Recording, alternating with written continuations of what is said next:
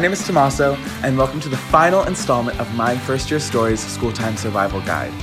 Wherever you are in your life story, join us this summer for some tailored content about living or commuting, learning in person or virtually, and thriving at the University of Connecticut. Our guide will give you tools for jumping in as a valuable part of UConn Nation come the end of August. We hope you've enjoyed these episodes and encourage you to check out our Season 1 episodes if you haven't already. And don't forget to stay tuned for Season 2 coming soon. Our final part of the guide is going to focus on how you can practice academic resilience and learn from challenges and mistakes you might make. We hope you enjoy.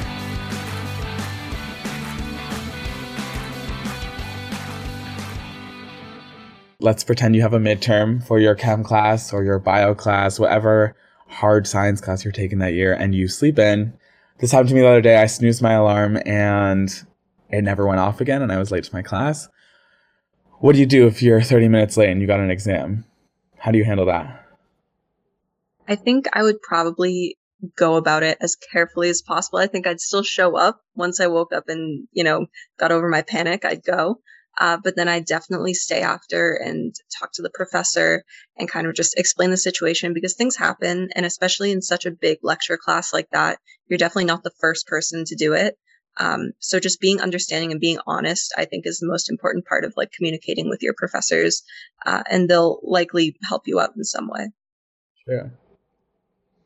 Yeah, I agree. Um, just talking to your professor, they act, they really do um, respect when you're honest with them, and they really do take that into account. Like, um, not for like a midterm or anything, but I there was this one day where I ended up um, missing actually the first day of class, mm. um, which don't do that. Like that's it's, it's important um, to go. Um, so I just I talked to the professor and I let her know. I was like, hey, I wasn't there, um, and we ended up having um, this like type this quiz, and um, it was like on lockdown, like camera, everything. Um, it was it was a nightmare, but um just telling her and being honest with her that hey, like I wasn't there, like uh, I like didn't know um, she was like, well, thank you for being honest about like why you weren't there and all of that. And she was nice about it and let me take it later. So, um, just, yeah, they really do want, they want to help you and they want you to succeed. So if you're honest with them, they'll take that into account. I think also like navigating in the virtual space differently instead of in person. I know last semester I was in a chem class and 10 minutes before my chem my first exam for chem, um, the all the power went out in my house. Um, the Wi-Fi went out in my neighborhood, and you know it's easy to say like stay calm, but you know in that moment you're like, oh my gosh, it has to be on lockdown and camera, and I have no Wi-Fi and I don't know what to do. Um, but the best thing that you could do, what I did was I emailed my professor. I sent him screenshots of like my little my Wi-Fi router saying like no service, whatever, and I emailed him, and he was very nice about it. And, you know, he was like, if you can get on to take the exam, you, you know, get on and take the exam because, um, the timer like starts when you, um, you know, you start the exam. So he told me to try to get on as I can. And, you know, he was very willing to like work with me because there's, there's only so much that you can do and there's only so much in your control. And I think that because of the pandemic too, like professors have been like even more understanding about those types of things. Right. And it's one thing to wake up and just roll over and log onto your computer and join a class. But like for those of you who have been on campus when it wasn't corona times, how do you handle let's say you live on the south side of campus and you got to get all the way over to the biology building? What do you do in that case? I think a lot of my friends, so I lived in Werth my freshman year, and that's all the way at the, the top of the hill, uh, kind of a hike to get to a lot of those farther, like in the south end of campus buildings. Um, a lot of my friends had either like skateboards or bikes, and they would usually use those. I happen to be an extremely fast walker, so I did not run into that problem. Um, but a lot of my friends used um, bikes or skateboards. I would say if you kind of cut out the time beforehand, you can take the bus, but sometimes that runs a little bit behind um, and it becomes kind of a pain. So I definitely say use your own vehicle. Yeah, for sure. Definitely carving out that travel time is something I'll have to plan for next year because it is a little bit of a silver lining that you can just log on to your next class one right after the other. What was the influence of being first gen at UConn, and what was that like? Um, so I'm I'm actually first gen, and being a first gen student is um, gave me an interesting perspective on things, and it's kind of one of the reasons why um, we kind of created this podcast was for a resource, you know, all, for all students, but in you know to focus on sharing your first year experience to normalize experiences. Um, because my parents didn't go to college, um, none of my relatives went to college. I'm one of the first like kids in my family, um, and extended family to go to college. So um, I think not hearing about kind of what college is like from um, like my parents or any of my family members, it kind of leaves you with like an empty picture in your head of what you kind of think college is going to be like. You see it in the movies, but you don't hear about like personal stories and personal experiences from those that you you know you love and trust. And I think that was probably one of the scariest things going into college for me was I didn't have anything to like kind of bounce off of or picture in my head before I got to college and I was experiencing everything for the first time.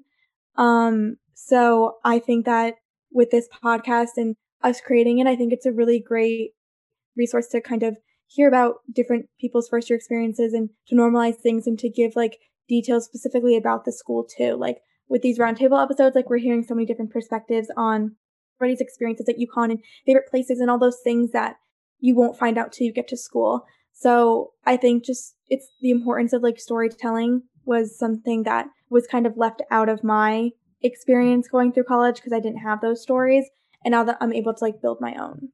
And sort of on the flip side of that, my my mom went to college, but my dad didn't. Um, and he- hearing me telling him about all of my experience at college and seeing how supportive he is of it because he never got that experience is like, I don't know, thinking about him, thinking about me through his eyes is just makes me appreciate my time at UConn so much more. Well, um, something for me that was um, a little bit different, but um, I'm first generation American. So um, my parents are both immigrants. Um, and I, just like Casey, I had no prior like idea of what college was going to be like. I had no image in my head of what that was supposed to look like. And um, I also had the added pressure of you know, my parents came to this country. Uh, I have to make them proud. I have to make sure that what all that they sacrificed and everything that they did was worth it. So I had to, I had that pressure that I, maybe I put on myself, maybe my family put on me, but it was just, I have to prove something. And, um, I think that something that I've slowly discovered is just doing what makes me happy and doing what I want is making them proud because I have the opportunity.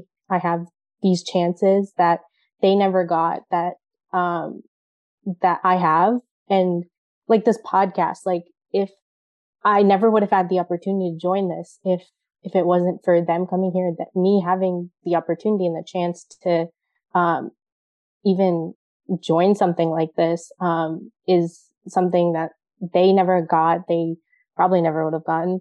Um, so that was just being able to realize that the choices I'm making for myself are right for me. And that's, that's enough. Yeah, I think that's, that is definitely great. Like, and that's something that we should all, I think, have in the back of our minds is that, like, we all are doing, like, enough. No, like, we shouldn't and that goes back to comparing yourselves to other people and how you you are on your own path at UConn and if you're not doing it like someone else that's totally fine because they're doing it the way they want to do it and you are doing it the way you need to do it for you to ultimately be successful. And I think that's like a great place to stop the roundtable.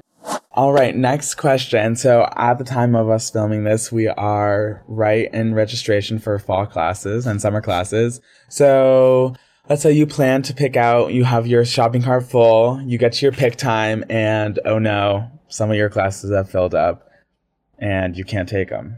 How do you roll with that? I was in this situation last semester. Um, there was a statistics class, it was a higher level statistics class I actually got into right now. Um, unfortunately, there were spots open in the class, but not for my major. They were reserved for a similar major. So what I did with that was I emailed the head of the statistics part, department. I explained my situation, asking if there was any way I could get a permission number. And uh, she said, unfortunately, I can't give you a permission number for the class, so you might just have to wait. Um, until the, the waitlist spots open up. So I said, okay, thank you. And I think uh, sending a nice email like that to either the professor or the department head um, would really do you well in that situation. Because a week later, I got permission number for the class that I'm taking right now, and it's you know I'm explaining that it's just required for a major or a minor requirement, and just like being nice and understanding. Because um, I don't think anybody, any professor or adult would appreciate um, a, a demanding email asking for permission number. So just be really nice about it, and overall, just try to stay as calm as you can, because um, sometimes you can switch into other sections, or you can take that class another semester or something like that. It's not always the end of the world. Yeah, being nice will give you a lot more yeses than nos. That is the golden rule of life. Um, that actually happened to me this semester too. I was supposed to take a psych class. The one I had signed up for was full. The lecture part was full, but the lab was open, so I had to find one that fit both. And luckily, I got into a psych class this semester. In most cases, when these things happen, they work out in your favor. And if they don't, that's life. That's part of being a college student. Any other good advice for incoming students? Um, I guess going back to like um register like course like registering for classes, something to keep in mind if you don't get the class you want, like don't panic. It's not the end of the world. Um, there's still add drop. You know, people are going to be changing their schedules. You know, up until the semester starts. Um, so just keep an eye on it. Don't don't stress too much, and uh, it'll work itself out. Exactly. One thing I would like to add for that also is I personally was in a situation where I didn't get into a class and I didn't get in regardless of it was like two weeks and the whole waiting period. I didn't get into it regardless. And I was really upset. It's really upsetting because you're like, oh my gosh, my whole schedule was pushed back. Now I have to take it because it, it was Orgo one. So now I have to split it in between the spring and the fall, which is a pain. Um, and it's something that your, your advisor doesn't recommend. But at the same time, other classes opened up that I really wanted to take and kind of balanced out. So I feel like even if things don't go as planned, it's okay. It's it's totally fine. Just roll with it. Um, change your schedule accordingly and like I did, make it up with another class that you really wanted to take. Hopefully that class is open. Um, but usually if you don't get one, you'll get another one. So don't panic like everyone is saying.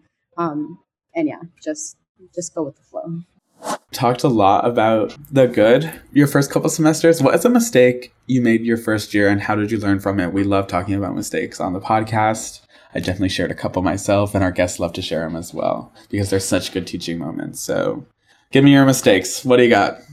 So, my first semester was awesome, and because of that, I got really comfortable. Uh, I figured that you know my academics were going to be fine. My friends that I made were fine. It was good enough. Um, I, I was in the honors college, so I took a, a decent amount of honors credit. So I figured I didn't need to take any honors credit second semester. I didn't uh, skip a single class in second semester. I started skipping classes. So I think that a lot of students come into college and they're hungry. They're hungry to be the best student that they can be, to meet as many people, to have as many experiences. And don't lose that hunger. Don't ever settle. Don't ever be complacent with where, with where you are because these four years go by so quickly and everybody says it. Your parents will say that, your uncles will say that, your aunts, your grandparents even um, so don't waste a, a, single day sleeping in or, or just, you know, lying around doing nothing. And I, I said this in a, a symposium I, I presented at, and I'll say it here too, is that you don't have to do everything perfectly. You don't have to gain every great experience. Just do something. Um, don't waste your time. You're going to look back and, and you're going to realize that if you were constantly moving, constantly challenging yourself to be the best person you can be, it's going to be so worth it. Trust me. As a senior, I can tell you that's that's probably the number one advice I would have told myself as a freshman.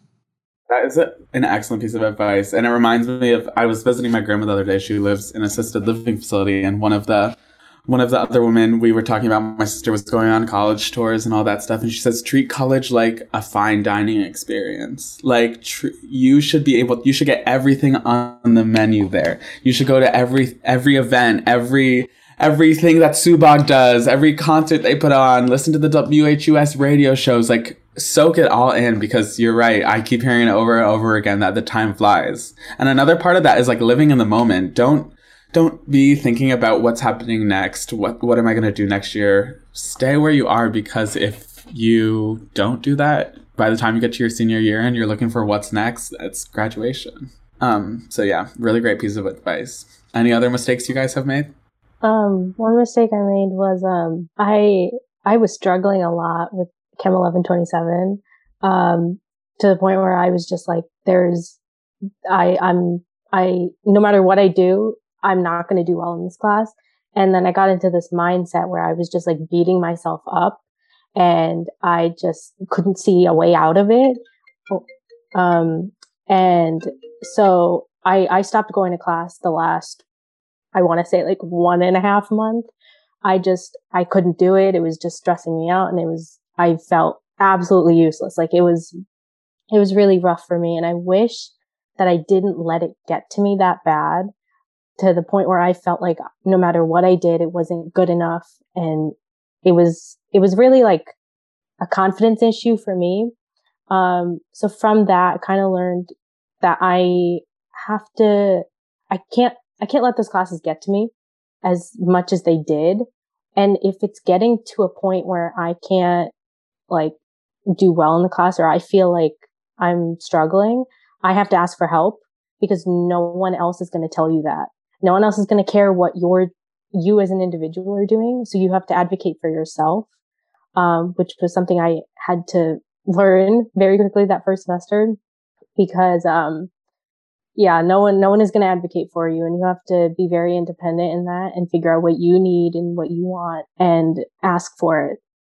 And going off of that, actually, one thing I would say is don't be afraid to ask for help just because someone else is doing well in a class and you're not doing as well and you don't want to like expose yourself to like not doing as well no one is looking at you or no one is paying attention to what you're doing like piggybacking off of um what our fellow members said um it's like you you have to advocate for yourself.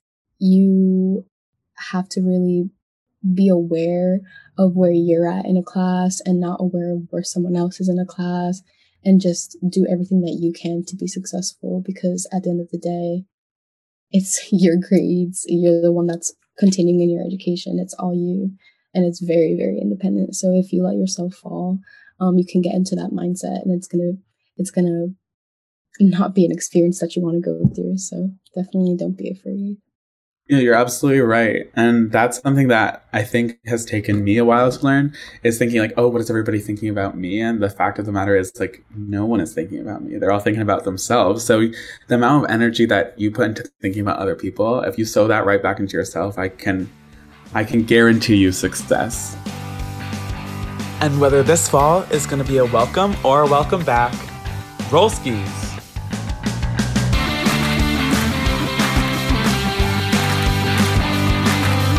My First Year Story podcast is a production of the University of Connecticut's undergraduate student body in collaboration with the Office of First Year Programs, Learning Communities, the Academic Achievement Center, and Learning Community Innovation Zone. Our co producers are Casey J. Cox and Hannah Peterson. Our staff advisors are Cody Ryan and Helena DeVault.